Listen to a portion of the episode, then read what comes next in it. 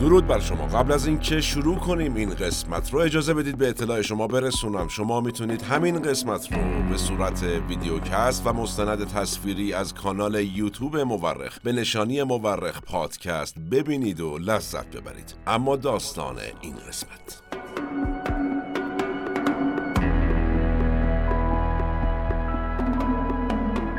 چندین دهه است که اکثر بچه های متولد شده در کوبا از همون ابتدای زندگیشون به یک شعار سیاسی باور پیدا می کنند، به اینکه امپریالیسم یانکی یا اساساً هر آن چیزی که در ایالات متحده آمریکا هست بد است و بنابراین مرگ بر آمریکا تور. حالا کی اینو ملکه ذهن جامعه کوبا کرده تا اونها هم نسل در نسل به بچه هاشون آموزش بدن؟ یک رهبر انقلابی بزرگ، کسی که برخی منجی میدوننش و برخی دیگه یک دیکتاتور که روزهای سیاهی رو رقم زده، یکی از رکوردداران مهم گینس، کسی که رکورد بیشترین زمان یک سخنرانی رو داره و البته رکورد بیشترین فرار از ترور رو هم از آن خودش کرده. خانم ها، آقایان، آقای فیدل کاسترو.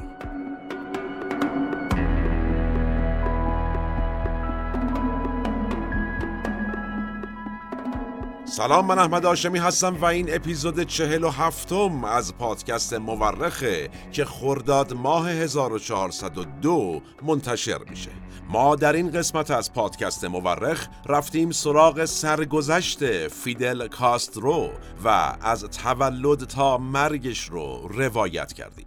به اعتقاد اغلب مورخین، تاریخ بیش از آن که علم باشه یک هنره، هنره کنار هم گذاشتن شواهد. ما در پادکست مورخ هر بار یکی از پازل‌های تاریخ جهان رو کنار هم میذاریم. شما میتونید تمامی قسمت‌های پادکست مورخ رو از کانال یوتیوب مورخ به نشانی مورخ پادکست به صورت مستند تصویری یا ویدئو پادکست ببینید و بشنوید و لذت ببرید. نظر فراموش نشه و نوش گوش هاتون.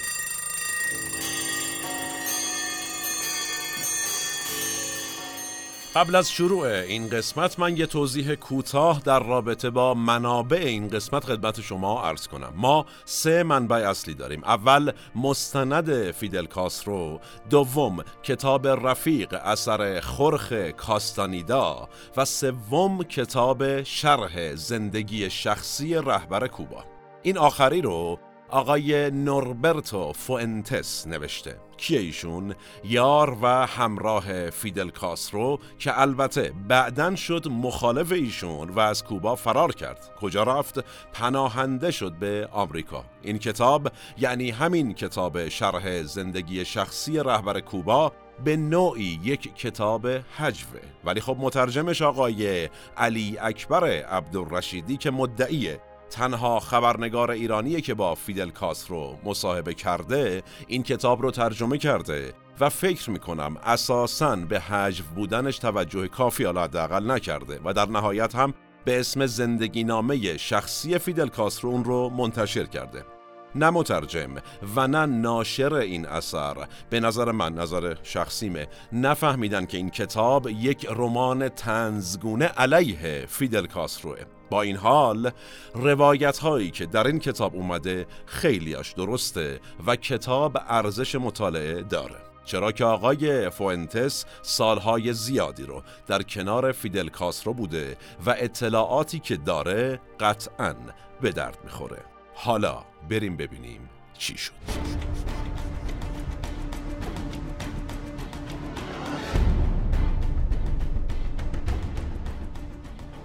اسم پدرش آنجل ماریا باوتیستا کاسترو یی آرگیز بود.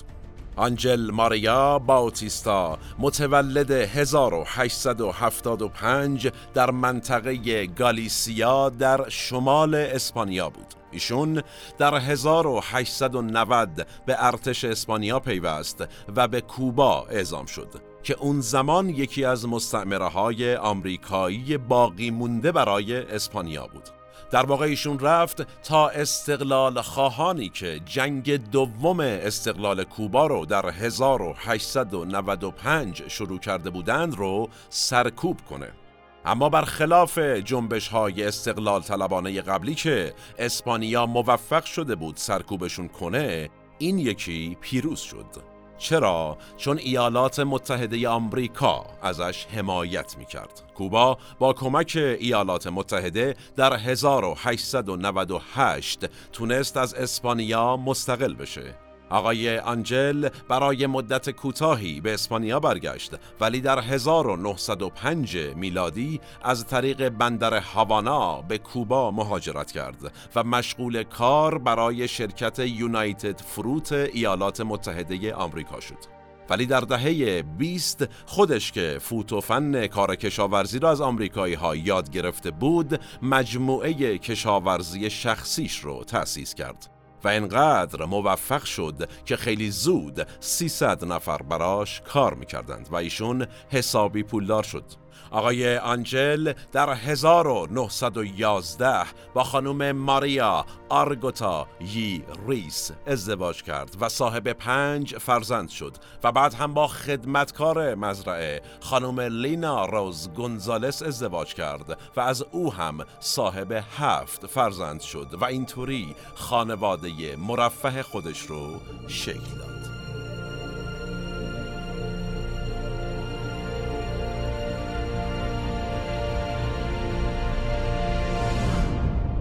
یکی از فرزندان این خانواده مرفه، البته از همسر دوم آقای آنجل، پسری بود به اسم فیدل آلخاندرو کاسترو روز، متولد سیزدهم اوت هزار و نهصد و بیست و شش در شهر بیران واقع در شرقی ترین قسمت جزیره کوبا. کسی که سرنوشتش این بود که به یکی از بزرگترین رهبران انقلاب‌های کمونیستی در سطح دنیا تبدیل بشه. برادر کوچکتر فیدل هم راول آلخاندرو کاسترو بود که بعدها به نزدیکترین متحد سیاسی و البته جانشین فیدل تبدیل شد. نکته جالب قضیه اینجاست که فیدل فرزند رابطه خارج از ازدواج پدر مادرش بود، یعنی پدر مادرش اول بچه دار شدند و بعد ازدواج کردند. چرا اینو میگم؟ چون اون زمان فرزند داشتن خارج از ازدواج در کوبا خیلی عمل قبیحی به حساب میومد. برای همین فیدل کاسترو با نام خانوادگی مادرش و بین فرزندان کارگران مزرعه قند پدرش بزرگ شد. در واقع دمخور شدن فیدل با کارگرانی فقیر از ابتدای زندگیش آغاز شد.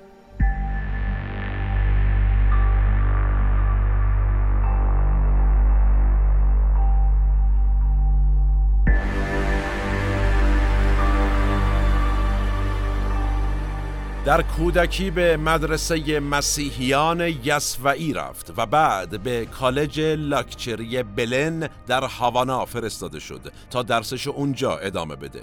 خود فیدل میگه عاشق تاریخ و جغرافیا بودم، ولی در مدرسه نمرهاش همیشه پایین بوده. در عوض در رشته‌های ورزشی عالی بوده، یعنی همچین گولاختور بوده ایشون. در هزار و نهصد و چهل و سه و هزار و نهصد و چهل و چهار در رده سنی خودش تبدیل میشه ایشون به بهترین ورزشکار هاوانا در رشته‌های بیسبال، بسکتبال، پرش ارتفاع و دوی استقامت.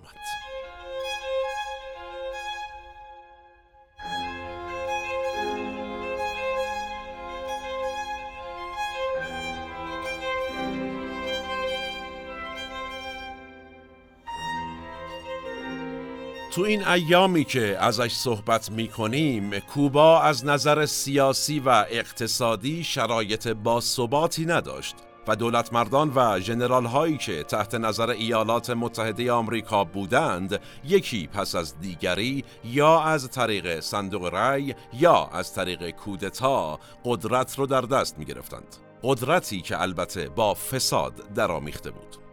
همچنین جزیره کوبا به یکی از بهترین پناهگاه‌های مافیای ایتالیا و سایر سازمان‌های مافیایی ساکن در ایالات متحده هم تبدیل شده بود. سایه وضعی تجارت موز، قهوه و شکر باعث شده بود تا یه بخشی از مردم کوبا از جمله بابای آقای فیدل کاسترو حسابی پولدار بشن، اما اکثریت مردم کوبا فقیر بودند و طبیعتاً شکاف طبقاتی شدیدی در این کشور شکل گرفته بود.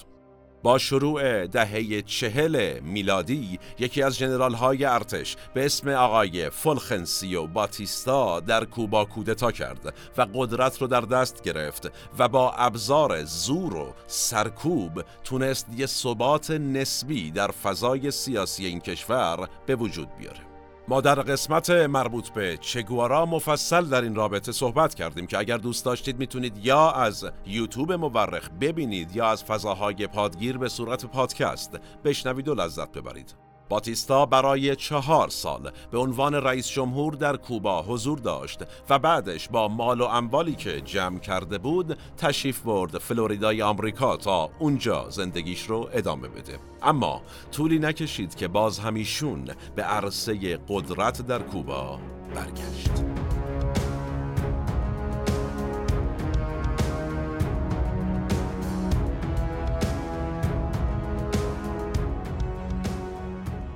در هزار و نهصد و چهل و پنج میلادی فیدل کاسترو پا به دانشگاه هاوانا گذاشت و رشته حقوق رو هم انتخاب کرد. جنگ جهانی دوم تازه تموم شده بود و تب کمونیسم خیلی از نهادهای آکادمیک دنیا رو گرفته بود. جهان داشت میرفت که دو قطبی بشه و جنگ سرد شروع بشه. توی همچین فضایی بود که فیدل وارد دانشگاه شد و همون بیه بسم الله هم جذب فعالیت‌های چپگرایانه دانشجویی شد و در چندین اعتراض دانشجویی نسبت به حکومت کوبا شرکت کرد. اولین رگه‌های ضد آمریکایی فیدل در همین ایام بروز پیدا کرد و ایشون پیوست به یک جنبشی در حمایت از استقلال طلبان پورتوریکو، جزیره همسایه در دریای کارائیب، که می‌خواستن از ایالات متحده آمریکا مستقل شن.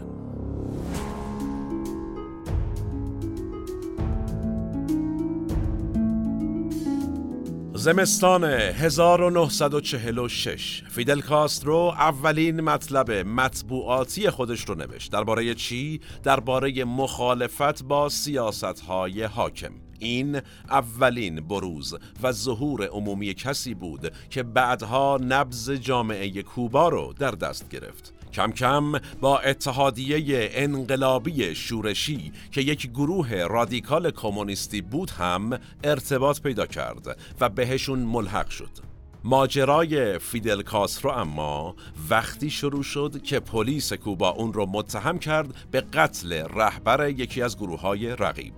کاسترو اما نقطه قوت خودش رو پیدا کرده بود. چی بود؟ قطعاً سخنوری. فیدل کاسترو سخنران عجیب غریبی بود که گروه‌های سیاسی تا حالا مثلش رو ندیده بودند.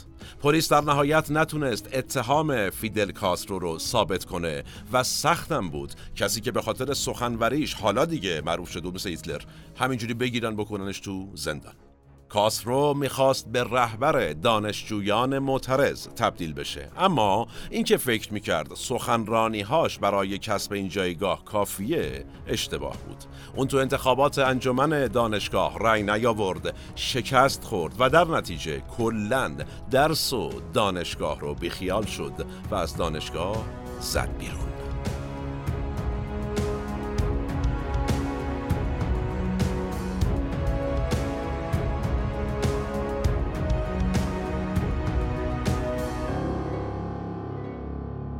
ما در قسمت ظهور هیتلر مفصل از قدرت سخنوری و تأثیرش گفتیم، حتما ببینید یا بشنویم. برگردیم به بحث فیدل کاسترو. با خروج از دانشگاه در هزار و نهصد و چهل و هفت فیدل گشت و گشت و گشت و یک گروه چپگرای رادیکال دیگه پیدا کرد که هدفشون سرنگونی حکومت ژنرال رافائل تروخیو در دومینیکن، یکی دیگه از کشورهای آمریکای لاتین بود. اونجا تونست به رتبه‌های بالا برسه ایشون و بشه یکی از رهبران گروهی متشکل از هزار و دویست شورشی کوبایی که داشتن میرفتن دومینیکن تا تروخیو رو براندازی کنن. اما نیروهای نظامی آمریکایی و دومینیکنی و کوبایی ستایی با هم منتظرشون بودن اونجا و همشون رو دستگیر کردن. فیدل کاسترو اما تونست بپره تو آب و فرار کنه. این اولین شورش مسلحانه فیدل کاسترو بود که البته با شکست مواجه شد، ولی خودش خوش شانس بود که دستگیر نشد و البته تو آب هم خوراک کوسه ها نشد و در نهایت تونست خودشو به خشکی برسونه و عملاً فرار کنه.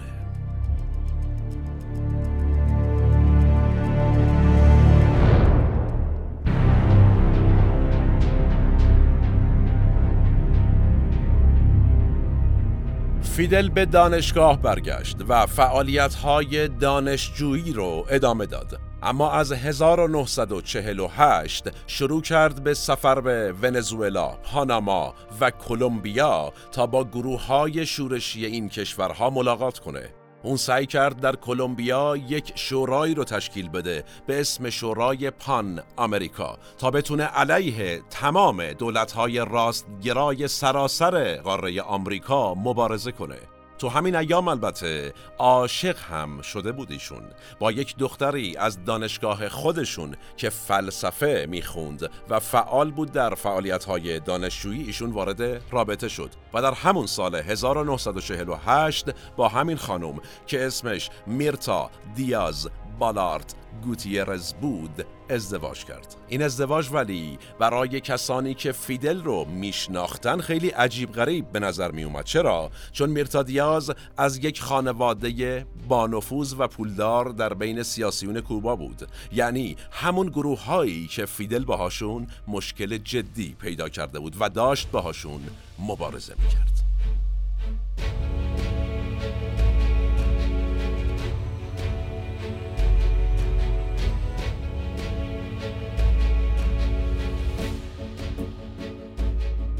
فیدل و میرتا کلی کادوی عروسی از قدرتمندان کوبا گرفتند و برای ماه عسل هم رفتن ایالات متحده و این ازدواج پرتناقضشون هفت سال هم به طول انجامید و نتیجهش هم شد یک پسری به اسم دیاز بالارت که داستان این پسر هم خیلی داستان جالبیه. دیاز بالارت یک چهره آکادمیک در زمینه انرژی هسته‌ای شد، ولی بعداً افسردگی گرفت و بعد از مرگ پدرش هم خودکشی کرد در حالی که شصت و هفت سال داشت.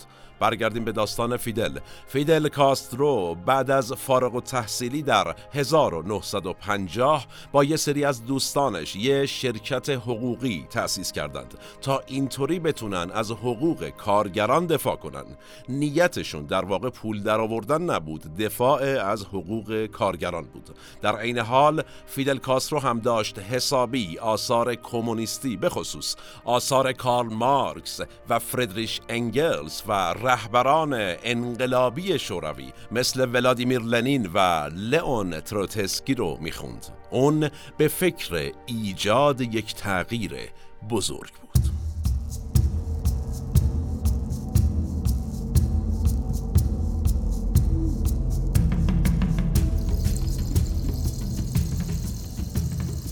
هزار و نهصد و پنجاه و دو میلادی فیدل به فکر رفتن به پارلمان کوبا بود که ناگهان یه تحول بزرگ در کوبا رخ داد. فولخنسیو باتیستا به قدرت برگشت و ظرف دو ماه با یک کودتا یک دیکتاتوری نظامی جدید رو در کوبا راه انداخت. باتیستا حکومت رو تک حزبی کرد و تحت حمایت ایالات متحده قدرت رو قبضه کرد. این اتفاقات کاسترو و استراتژیش رو تغییر داده بود. راه‌های حضور رسمی در ساختار مسدود شده بود، پس فیدل داشت به یک انقلاب خشونت‌آمیز فکر می‌کرد. چیزی شبیه به همون انقلابی که در روسیه رخ داده بود. فیدل و داداش کوچکترش یعنی راول به حرکت انقلابی جدیدی که شکل داده بودند لقب جنبش داده بودند. اولین اقدامشون هم یکی از مهمترین اقداماتشون بود. اونها در بیست و ششم جولای هزار و نهصد و پنجاه و سه با حدود صد نفر دیگه حمله کردند به یک پادگان ارتش کوبا. حمله اما تبدیل شد به یک مشکل و شکست بزرگ. تقریباً نیمی از مبارزین دوروبر فیدل کاسترو کشته شدند و بقیهشون هم اسیر شدند، از جمله خود فیدل کاسترو.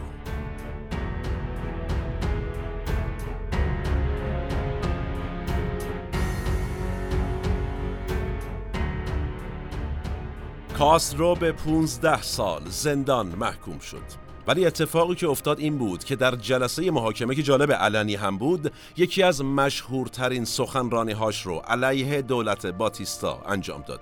این سخنرانیش به تاریخ مرا تبرئه خواهد کرد مشهور شد. بعضی ها میگن دو ساعت طول کشید، بعضی ها میگن چهار ساعت، ولی به هر حال این سخنرانی فیدل کاسترو در دفاع از خودش تبدیل شد به مانیفست جنبش بیست و ششم جولای.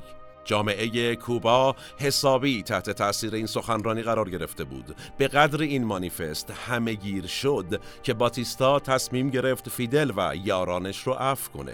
یک عفو البته ملوکانه. کی هزار و نهصد و پنجاه و پنج، یعنی حدود دو سال بعد از بازداشت فیدل کاسترو و یارانش. البته که باتیستا خیلی زود از این کرده خودش پشیمون شد.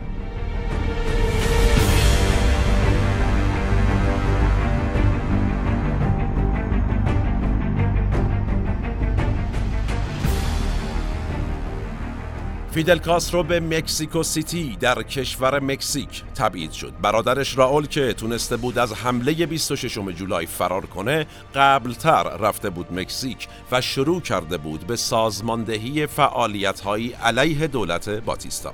اینجا بود که فیدل و راول با یک پزشک آرژانتینی به اسم ارنستو گوارا آشنا شدند و بهش لقب چه دادند، یعنی رفیق. اگر دوست دارید بدونید چه گوارا چی شد که سر و کارش به مکزیک افتاد و اونجا چه کرد، پیشنهاد میکنیم قسمت مربوط به ارنستو چه گوارا رو از پادکست مورخ یا ببینید از کانال یوتیوب یا بشنوید به صورت پادکست.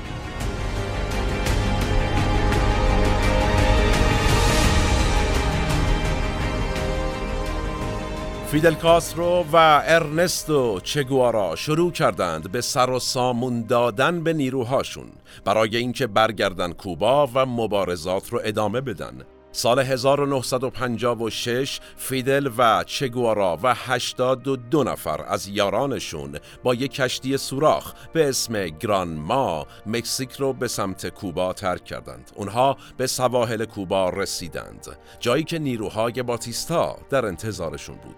فقط نوزده نفر از مسافرین چریکی که پا به خاک کوبا گذاشته بودند زنده موندند. چه گوارا هم زخمی شد. باقی مونده ها تونستند از دست نیروهای باتیستا فرار کنند و به کوههای سیرا مائسترا پناه بردند، جایی که تبدیل شد به محور مبارزه علیه حکومت باتیستا.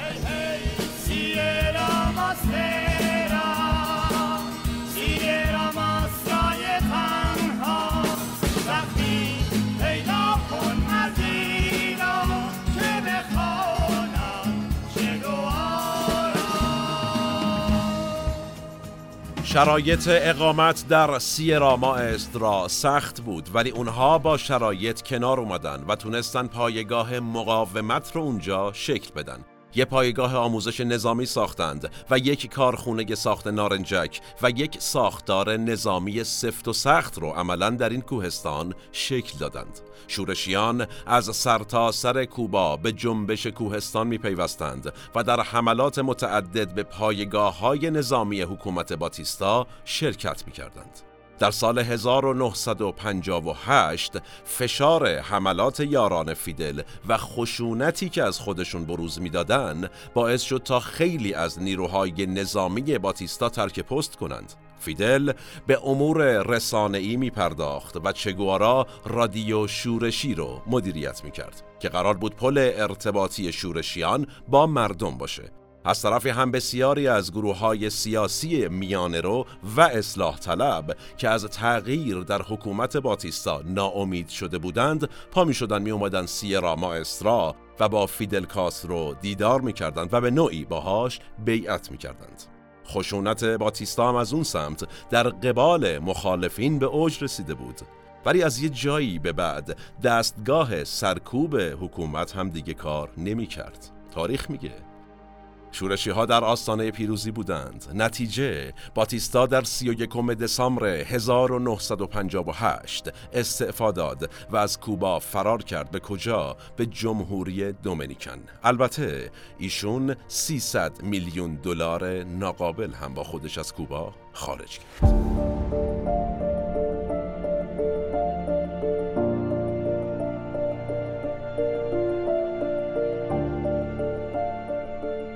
و هشتم ژانویه هزار و نهصد و پنجاه و نه نیروهای فیدل کاسترو وارد هاوانا شدند. انقلاب پیروز شد. مثل خیلی از انقلاب‌ها که رهبر انقلاب اولش میاد میگه آقا من که قدرت نمیخوام، این که حرفیه، بعدم یکی از میان روها رو میذاره که یه دولت موقت تشکیل بده. در کوبا هم فیدل کاسترو اول قدرت رو در اختیار نگرفت. یه وکیل میانه رو به اسم مانوئل اورتیا لیو شد رئیس جمهور دولت موقت، ولی عملاً همه قدرت را در دست کی بود؟ فیدل کاسترو. کمی بیش از صد روز بعد لیو از قدرت کنار رفت، به آمریکا فرار کرد و رهبر محبوب مردم فیدل کاسترو شد رئیس جمهور کوبا. ایشون از اون روز چهل و نه سال در بالاترین سمت دولت کوبا باقی موند.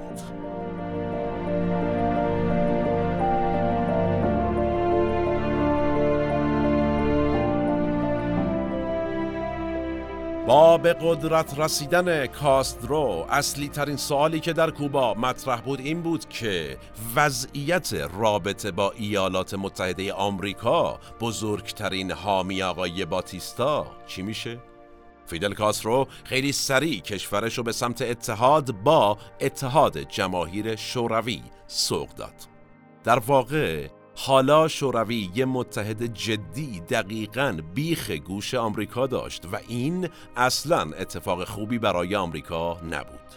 کاسترو شروع کرد به حمایت از نیروهای چپگرای سرتاسر آمریکای لاتین و تمام دولت‌های چپگرای این قاره رو هم به همپیمانی با اتحاد جماهیر شوروی سوق داد.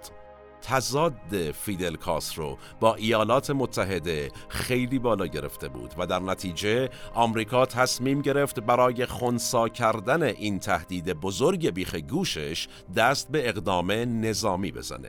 دولت آیزنهاور در آمریکا بودجه سنگینی برای بی‌ثبات کردن اوضاع در کوبا اختصاص داده بود، ولی فیدل کاسترو مقاومت می‌کرد. با به قدرت رسیدن جان اف کندی در آمریکا در هزار و نهصد و شصت تقابل آمریکا و کوبا وارد فاز جدیدی شد.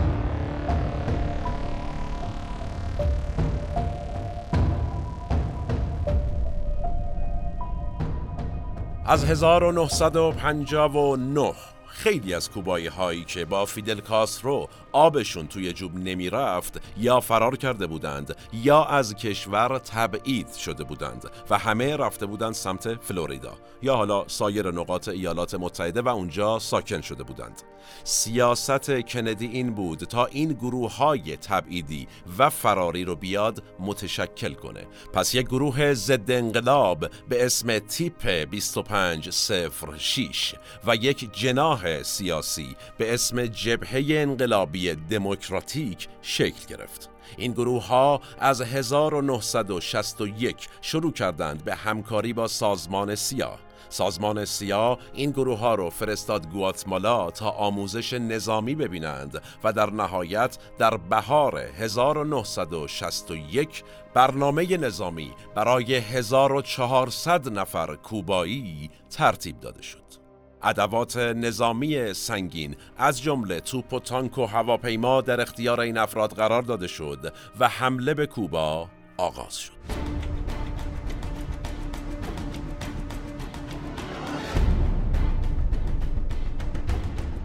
اسم عملیات حمله به کوبا حمله به خلیج خوکها نام گرفت و نتیجه حمله به خلیج خوکها یک شکست مطلق برای آمریکا شد. عملیات لو رفته بود تحلیل سازمان سیاه از عدم انسجام در نیروهای نظامی کوبا و نارضایتی گسترده مردم از حکومت هم غلط از آب در اومده بود.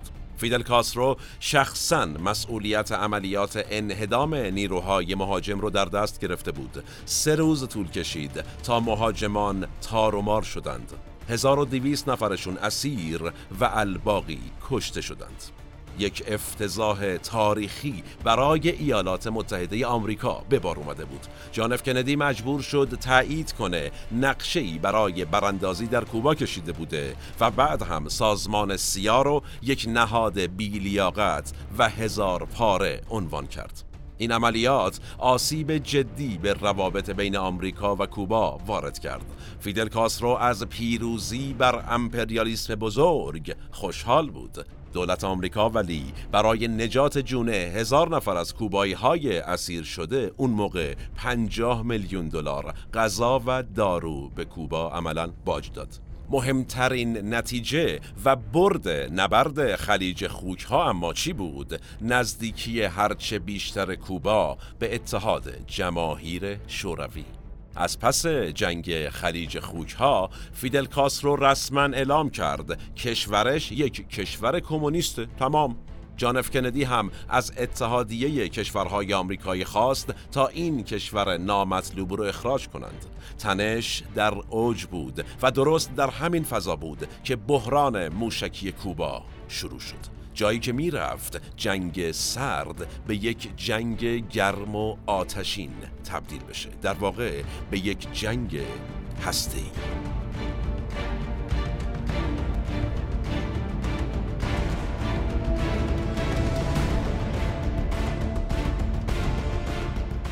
کاسترو از این ترس داشت که باز هم ایالات متحده علیهش اقدام نظامی کنه. پس از شوروی خواست بیاد و در خاک کوبا یک پایگاه نظامی ایجاد کنه، چیزی که خط قرمز آمریکا بود عملاً.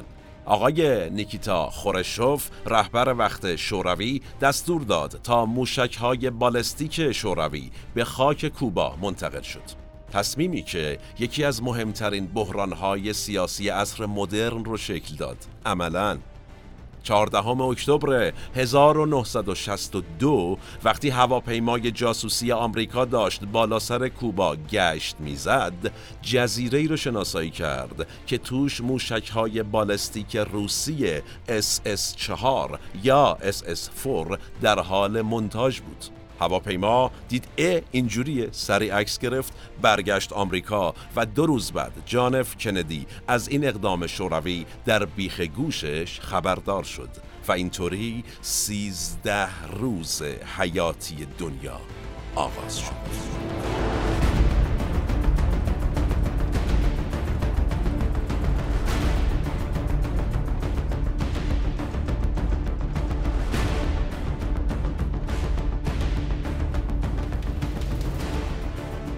موشک‌های روسی میتونستند ظرف مدت کوتاهی برای شلیک کلاهک‌های هسته‌ای به تمام شهرهای بزرگ ایالات متحده آماده بشند. دولت کندی باید دست به کار میشد. اول بنا شد فوراً این سایت موشکی بمبارون بشه و بعد هم اقداماتی برای سرنگونی دولت کاسترو اجرایی بشه. کندی اما یه اقدام کمتر تهاجمی رو انتخاب کرد. چیکار کرد؟ تمامی کشتی هایی که وارد کوبا یا از کوبا خارج می شدند توسط آمریکا قرنطینه شد. کشتی ها و هواپیماهای آمریکایی وارد دریای کارائیبی شدند. بعد هم کندی اومد تو تلویزیون و اعلام کرد هر گونه حمله ای از طرف کوبا به یکی از کشورهای نیمکره غربی دنیا انجام بشه دیگه این حرفا نیست، به منزله حمله به ایالات متحده است و اون وقته که ما اقدام میکنیم، دهن من سرویس میکنیم. از فردای اون روز اوضاع وخیم‌تر شد. متحدین آمریکا و شوروی شروع کردن به رجز خوندن برای هم. بحران داشت به یک جنگ تمام عیار تبدیل می‌شد واقعاً. حتی پاپ جان بیست و سوم اومد وسط و از طرفین خواست خویشتندار باشن. خروشچف اما سر سازگاری نداشت. اعلام کرد قرنطینه کشتی‌ها یک اقدام نظامی علیه کوبا است و ما این رو بر نمی‌تابیم اصلاً. جهان بیش از هر زمانی به یک جنگ هسته‌ای نزدیک شده بود.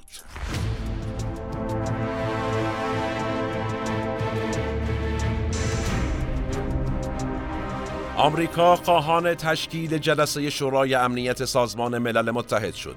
همینطوری هم بمب افکن و هواپیماهای حامل کلاهک‌های هسته‌ای میفرستاد اطراف کوبا. آمریکا این وسط یک موشک زمین به هوا از کوبا شلیک شد و یک هواپیمای آمریکایی رو منهدم کرد.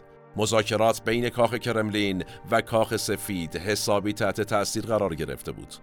باز هم یک گام به سمت جنگ هسته‌ای. آمریکا اعلام کرد یه هواپیمای دیگه ما رو بندازید تا ما بهتون بگیم کدتنه کیه و جنگو شروع کنیم.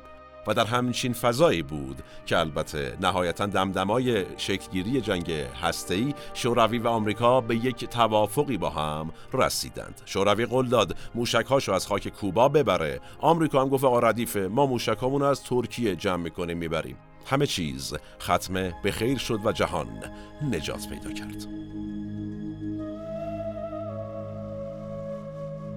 با پایان قائله موشکی، روابط بین شوروی و آمریکا، روابط بین این دو قطب جهانی یه خورده بهتر شد.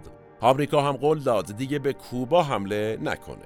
آقای فیدل کاسترو هم شروع کرد به یه سری اصلاحات سیاسی و اقتصادی. آمریکا ولی هنوز هم سیاست‌های تحریم‌های اقتصادی و سیاسی علیه کوبا رو ادامه داد. در واقع کوبای کاسترو طولانی ترین تحریم‌های تاریخ رو تجربه کرد. اصلاحات اقتصادی کاسترو البته خیلی جواب نداد و تحریم‌های آمریکا هم حسابی کمرشکن بود و در نتیجه اقتصاد کوبا در دهه شصت میلادی دچار رکود وحشتناک شد. صنعت توریسم کوبا داشت فرو می‌پاشید و فقط توریسم پزشکی یکم باقی مونده بود. یعنی می اومدن چون ارزان‌تر بود خدمات پزشکی. چقدر آشناست تاریخ، چقدر تکرار میشه عمل دماغ. مثلا به جز صنعت شکر، الباقی صنایع در کوبا به گل نشسته بود. تقریباً کار اقتصاد کوبا تمام بود و اگر نبود یارانه‌ای که اتحاد جماهیر شوروی به کوبا میداد، پول تو جیبی، معلوم نبود چه بلایی سر این کشور می اومد. قبلا هم در قسمت‌های مربوط به جنگ سرد گفتیم که شوروی به همپیمانانش یارانه میداد، پول تو جیبی. در دو قسمت ما جنگ سرد رو در پادکست مورخ کار کردیم که اگر دوست داشتید ببینید و بشنوید و لذت ببرید. این یارانه هایی که گفتیم در دهه شصت چهل درصد از کل حجم تولید ناخالص داخلی کوبا رو پوشش میداد. عدد رو ببین. وضعیت وخیم بود.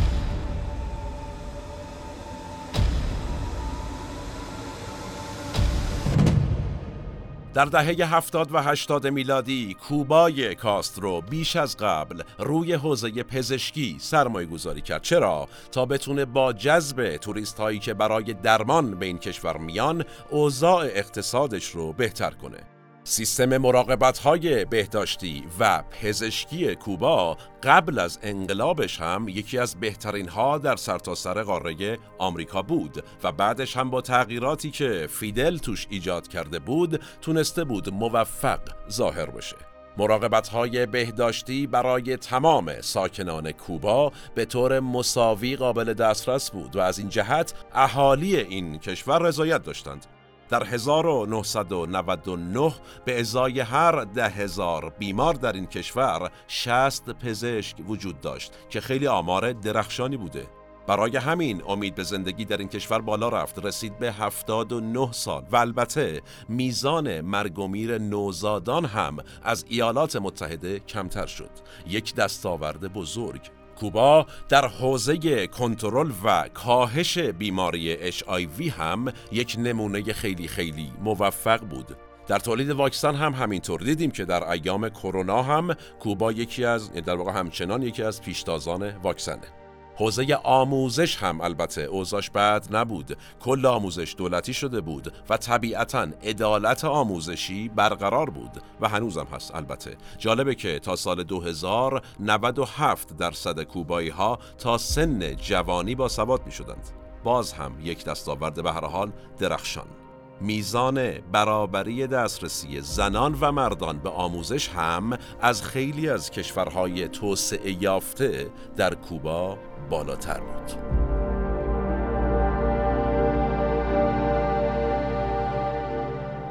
کم کم اون شور انقلابی فیدل کاسترو هم خوابیده بود و در معادلات بین المللی یک جایگاه بیطرف برای کوبا دست و پا کرده بود تا بلکه بتونه از فشارهای بین المللی کم کنه.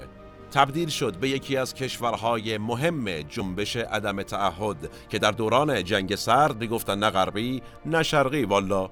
یعنی در سالهای اولیه حکومت کاسترو خیلی تحت تاثیر چه گوارا و مبارزاتش بود و میگفت ما باید در خط مقدم انقلاب باشیم و انقلابمون رو صادر کنیم و اینجور حرفا. یکم که گذشت دید که مسجد جای نماز خوندن اصلا مملکت داری اینجوری نیست که کم کم از این خط مقدم جنگ سرد عقب نشینی کرد. اگرچه باز هم اصلی ترین شریک تجاری کوبا شوروی بود و اون شور انقلابی کوبا در یه سری از کشورها همچنان ادامه داشت. مثلا وقتی جنگ استقلال آنگولا از پرتغال شروع شد برای بیست و هفت سال و تا هزار و نهصد و نود و یک چهارصد و بیست هزار کوبایی اعم از سرباز و پزشک و پرستار و اینها اعزام شده بودن به آنگولا. یعنی تقریباً پنج درصد کل جمعیت کوبا را آقای کاسترو فرستاده بود یک کشور دیگه که انقلاب شه. تازه این تنها کشوری نبود که کوبای فیدل کاسترو توش می جنگید. در سومالی، ماداگاسکار و خیلی از نقاط دیگه دنیا هم افرادی از طرف دولت کوبا در حال جنگ بودند.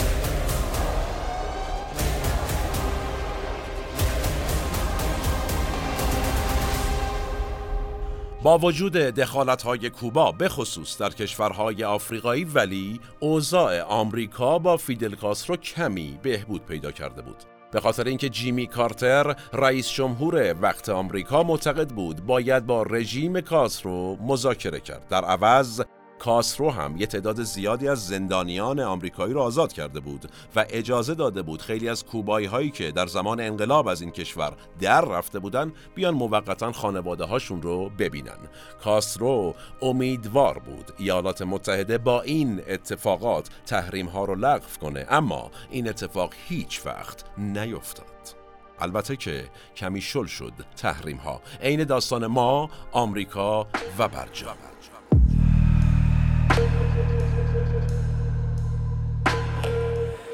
اما تمام گیر و گرفتاری های مردم کوبا فقط مربوط به مسائل خارجی و بین المللی نبود. در دوران کاسترو مثل هر حکومت اقتدارگرای دیگری مخالفین حق اظهار نظر نداشتند و اگر کسی مخالفتش رو ابراز می کرد پوستش کنده بود. آزادی مطبوعات از بین رفت، احزاب و مخالفین زندان شدند، بهشون برچسب بورژواها یا لیبرال ها چسبوندند. روشن فکران آزار و اذیت می شدند و هنرمندان سانسور می شدند و حتی همجنسگرایان به اردوگاه های کار اجباری فرستاده می شدند تا ترک کنن این عادتشون رو. این آخری تنها موردی بود که کاسترو بعداً و در اواخر عمرش گفت من اشتباه کردم و نباید همجنسگراها رو اذیت می کردم. یه گروه مخالف کاسترو در کوبا وجود داره به اسم زنان سفیدپوش که تشکیل شده از زنان مردانی که مخالف فیدل بودند و به زندان افتاده بودند. به دورانی که این محدودیت‌ها بر جامعه کوبا تحمیل شد میگن سالهای خاکستری. بعداً و در دهه هفتاد که قانون اساسی اصلاح شد کمی اوضاع بهتر شد، ولی باز هم فضای جامعه حسابی بسته بود. در سال هزار و نهصد و هشتاد میلادی مخالفت‌ها بالا گرفته بود. پس حکومت کاسترو یه فکر اساسی کرد، یکی از بندرها رو باز کرد، گفت هر کی نمیخواد بمونه به سلامت بره همون جایی که این شرایط هست و اون لذت‌ها هست و این، اصلا بره ایالات متحده. طی شش ماه چیزی حدود صد و بیست هزار کوبایی از طریق همین بندر پا شدن رفتن ایالات متحده. این مهاجرت گسترده برای آمریکا تبدیل شد به یک بحران سیاسی اصلا، یعنی کلاً ترکیب جمعیتی ایالت فلوریدا داشت تغییر میکرد. نتیجتاً از کاسترو خواستن که آقا تمام کنه مسخره بازی را و ببندر مرزتون.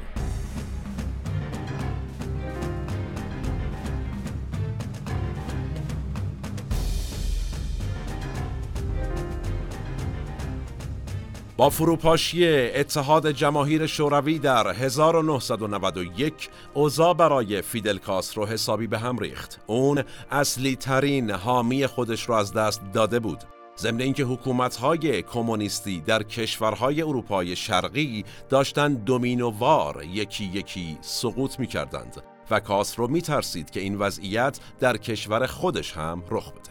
کاسترو اومد ارتشش رو تقویت کرد. چرا؟ تا از هر شورشی جلوگیری کنه. آمریکا هم پرونده کوبا رو به جرم نقض آشکار حقوق بشر برده بود سازمان ملل. اوضاع حسابی قاراش می شده بود. کاسترو اعلام کرد ما در دوران ویژه‌ای در زمان صلحیم و به مردمش آماده باش داد که قرار فشارها بیشتر بشه. برهه حساس کنونیتور و این حرفا، ولی مردم از فقر آسی شده بودند و دیگه دوران ویژه و پیچ خطیر تاریخی تو گوششون نمی رفت. اقتصاد کوبا ظرف دو سال چهل درصد سقوط کرده بود. بحران برق کل کشور رو گرفته بود. دولت نمیتونست درست برق برسونه. ای وای چقدر تاریخ مدام تکرار میشه. مشکل بنزین به وجود اومده بود، کارخونه ها تعطیل می شدند، بیکاری روز به روز افزایش پیدا می کرد. دولت به فکر این بود که از وضعیتی که نارضایتی به وجود میاره جلوگیری کنه. نتیجه؟ به دستور کاسترو به صنایع بخش خصوصی در کوبا بالاخره اجازه فعالیت داده شد. کوبا طی تمام این سالها از ورود دلار آمریکا به اقتصادش جلوگیری کرده بود، ولی حالا دیگه مجبور بود دلار رو به عنوان ارز مبادلاتی بپذیره. سرمایه‌گذاری ویژه‌ای هم روی صنعت توریسم انجام شد تا این صنعت بتونه جایگزین صنعت شکری بشه که قیمت جهانیش حسابی سقوط کرده بود.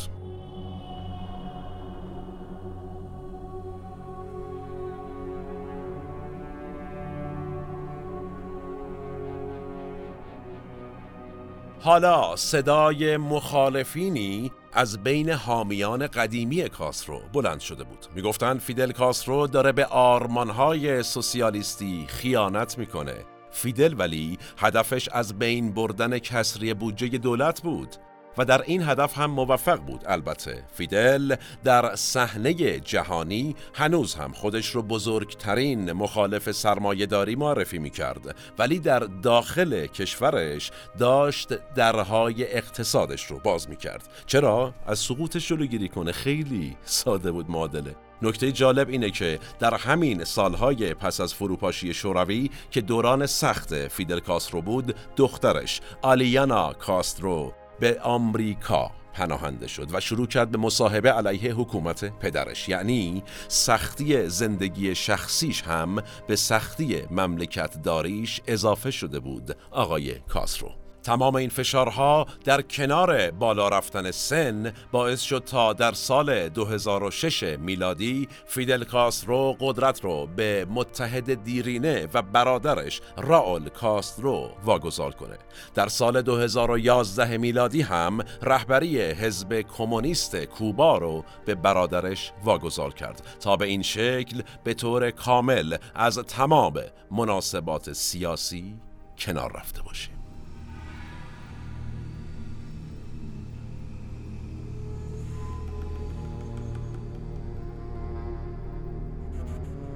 بیست و پنجم نوامبر دو هزار و شانزده فیدل کاسترو در نود سالگی درگذشت. فیدل وصیت کرده بود که جسدش رو بسوزونن.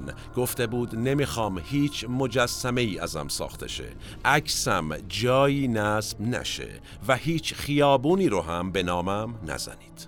جالبه که در مراسم تشییع جنازه‌اش ماشین مخصوصی که داشت خاکستر فیدل کاسترو رو حمل می‌کرد تا به گورستان ببره خراب میشه. مامورانی که ماشین رو همراهی می‌کردند مجبور میشن ماشین رو هل بدند. یک اتفاق نمادین برای کسی که برای بیش از نیم قرن کشور کوبا رو هل داد تا زیر تحریم‌های گسترده متوقف نشه.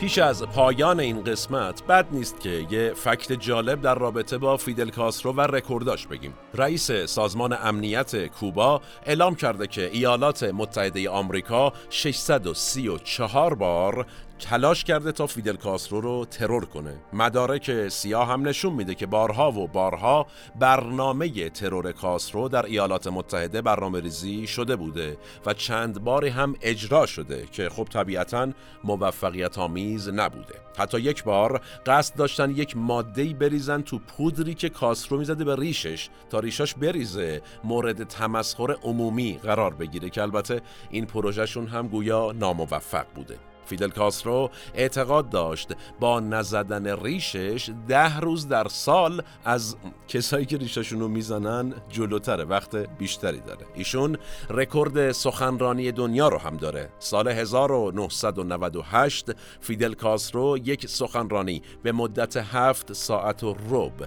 انجام داد.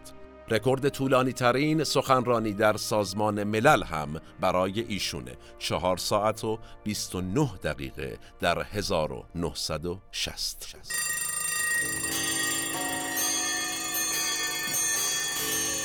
نظام برآمده از انقلابی که نمادش سیگار برگ فیدل کاسترو و کلاه کج ارنستو چه گوارا بود، هنوز که هنوز برقراره. انقلابی که کوبا رو تبدیل کرد به اولین کشور کمونیستی در نیمکره غربی دنیا. بعد از این همه سال هنوز که هنوز نظرات در رابطه با کاسترو متفاوته. بعضیها اون رو یک رهبر محبوب و یک کمونیست موفق میدونن که تونسته عمری در برابر فشار قدرت‌های غربی دووم بیاره. عده‌ای هم ایشون رو دیکتاتوری اقتدار گرا میدونن که از لحظه به قدرت رسیدنش مخالفانش رو حذف کرد و جامعه رو محدود کرد تا حدی که حتی اولین اقدامش ممنوع کردن بازی مونوپولی بوده. به هر حال مثل همیشه قضاوتش با شماست. من احمد هاشمی هستم و تنها نیستم. این اپیزود هم به همت تیم پادکست مورخ در استودیو پیکان تهیه و تولید شد. تا چند روز آتی و موضوع جذاب بعدی، سالم باشید و در صلح شما رو به تاریخ میسپارم و میبینمتون.